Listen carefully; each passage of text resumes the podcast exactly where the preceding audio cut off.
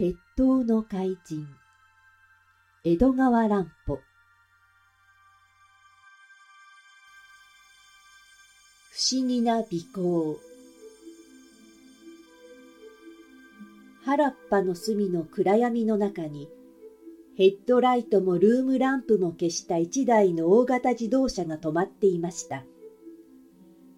それから少し離れた深い草むらの中に、一人の小じき少年が腹ばいになって、じっと自動車の方を見つめていました。この小じき少年は言うまでもなく、明智小五郎の助手の小林くんです。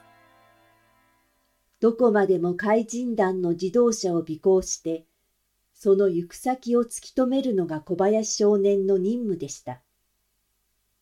しかし、尾行すると言っても、こちらは自動車を持っていないのです。相手の自動車のどこかへ潜り込んで、隠れているほかありません。小林くんはそれには慣れていました。いつかも怪人の自動車の後部のトランクへ身を潜めて、健二くんを取り戻したことがあります。今夜もあの手を用いるつもりでした。小林くんはそっと怪人の自動車の後ろへ這い寄りました。真っ暗ですし、草がぼうぼうと生えているのですから、相手に気づかれる心配はありません。車体にたどり着いて、後部のトランクの蓋を持ち上げて、探ってみますと、中には怪人団のカバンなどが入っているばかりで、十分隙間があります。小林くんはリスのような素早さで、その自動車の荷物入れの中へ滑り込みました。そしてカバンなどを前の方へ押しやり、一番奥の隅に横たわりました。大型の自動車ですから、足を縮めれば楽に横になれるのです。この自動車はどこまで行くかわかりません。どんなに長い間、そこに隠れていなければならないかもわかりません。そこで小林くんはいろいろなものを用意していました。黒い切れで作った大きな袋を大事そうに抱えていたのです。その中には探偵七つ道具や水をいっぱい入れた旅行用のウイスキー瓶や肩パンの紙袋や着替えの服まで入っているのです。その他に、なんだか得体の知れない大きな丸いブリキ缶やこまごましたものがいっぱい入っていました。小林くんはその袋の中から針金を妙な形に曲げた2センチぐらいの大きさのものを2つ取り出しました。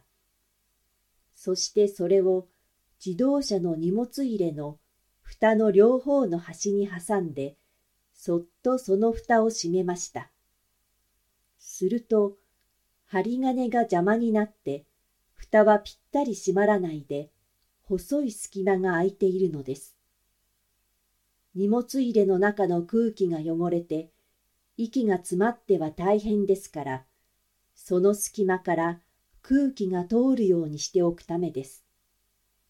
さすがに小林少年は、そんな細かいことまで前もって用意しておいたのです。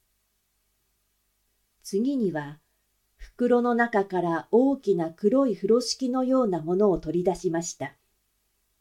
そしてそれで自分の頭から足の先まで、すっぽりと包んでしまったのです。これはもし怪人団のやつが、自動車の荷物入れの蓋を開くようなことがあっても、すぐには見つからないためです。そうしてじっとしていますと、しばらくしてエンジンの音が聞こえ、いきなり自動車が走り出しました。だんだん速力が加わって、恐ろしい速さで走っているのです。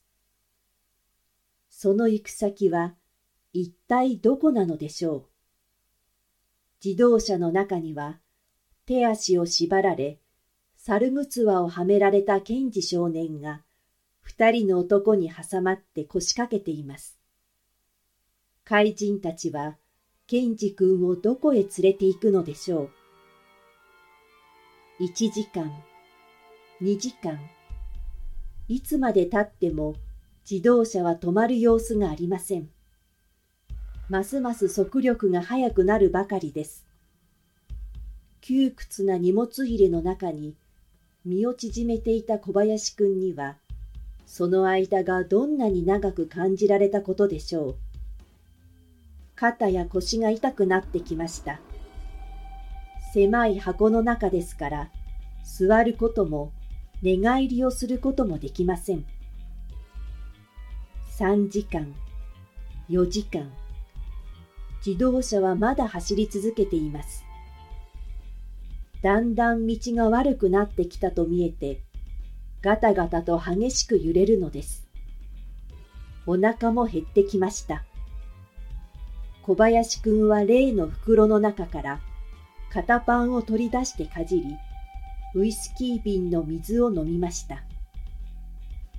ああ、この不思議な自動車旅行は、一体どこまで続くのでしょう。